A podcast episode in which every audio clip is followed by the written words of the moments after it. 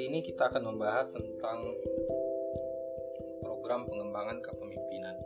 Jadi memang kualitas sebuah perusahaan itu bisa kita lihat salah satunya dari bagaimana perusahaan tersebut mengembangkan karyawannya terutama para pemimpinnya.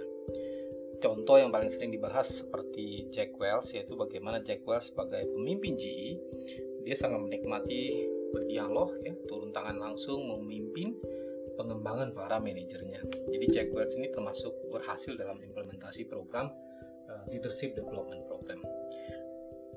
Uh, beberapa perusahaan yang coba untuk menerapkan program yang sama, ini angka keberhasilannya cukup rendah.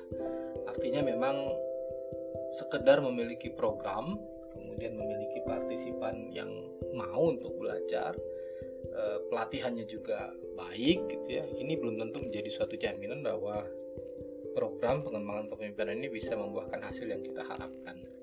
Jadi memang harus disadari bahwa mengembangkan kepemimpinan ini tidak cukup dengan sebuah pelatihan e, tidak bisa selesai dengan sebuah training atau pelatihan sederhana.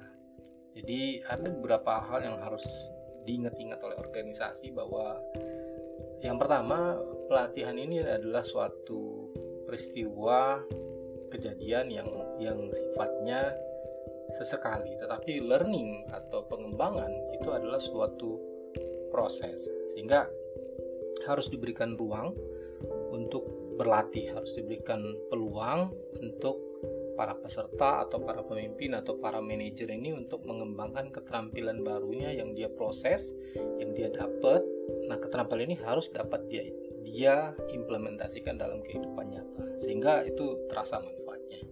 Kemudian tentunya peserta yang ikut atau partisipan harus mau untuk belajar sehingga program itu harusnya didesain untuk merangsang para peserta ini memiliki keinginan untuk mempelajari suatu keterampilan baru. Kemudian eh, banyak juga organisasi yang mengirimkan peserta kemudian berharap bahwa orang bisa langsung perform atau tampil tanpa memberikan support atau bantuan. Jadi bantuan di sini terutama bantuan dari uh, orang yang ada di dalam organisasi karena organisasi sejatinya adalah organisasi ini sudah memiliki keterampilan, sudah memiliki orang-orang hebat di dalam organisasi tersebut, memiliki kapabilitas atau pengalaman di dalam organisasi. Nah, alangkah baiknya program pelatihan ini disosialisasikan kepada orang-orang yang ada di dalam organisasi kemudian diberitahukan kepada mereka bahwa organisasi membutuhkan support dari setiap anggotanya agar program kepemimpinan ini berhasil, maka setiap orang di dalam organisasi ini memiliki peran untuk mendukung sehingga program pengembangan ini berhasil. Jadi tidak hanya bergantung pada peserta saja, tetapi semua orang di luar dari peserta pengembangan ini juga turut berperan untuk mengasah, untuk melatih, untuk mengingatkan para leader-leader baru atau pemimpin-pemimpin baru ini sehingga mereka memiliki kesempatan untuk mengasah keterampilan baru tersebut. Kemudian harus kita sadari ya bahwa pemimpin-pemimpin ini memang sibuk ya. Para manajer, para pemimpin-pemimpin ini memiliki waktu yang terbatas. Entah itu karena memang nyata ya hambatan waktu ini atau memang karena hambatan waktu ini karena kekurangan keahlian dalam manajemen waktu. Tapi tentunya pimpinan langsung itu harus bisa melihat jadi pada saat mereka ingin mengembangkan timnya, pada saat ingin mengembangkan manajernya atau para pimpinannya, beban kerja itu harus disesuaikan sehingga mereka masih memiliki waktu untuk mengasah keterampilan barunya. Jadi begitu beban kerjanya cukup banyak, maka dia tidak akan memiliki waktu untuk mengembangkan keterampilan baru. Dia tidak memiliki ruang untuk mengasah keterampilan baru. Nah, ini adalah tentunya peran dari atasan langsung yang bisa melihat hal tersebut.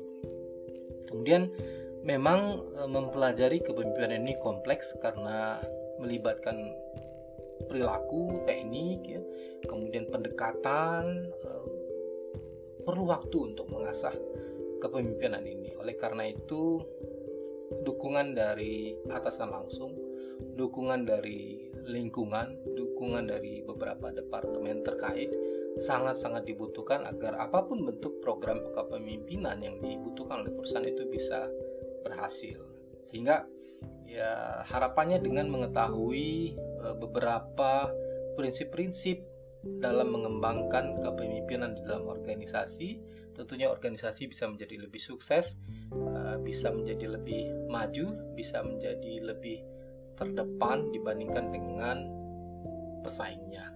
Karena memang leader yang efektif, leader yang memiliki kapabilitas yang baik, mereka adalah orang yang mampu membawa perubahan di dalam perusahaan.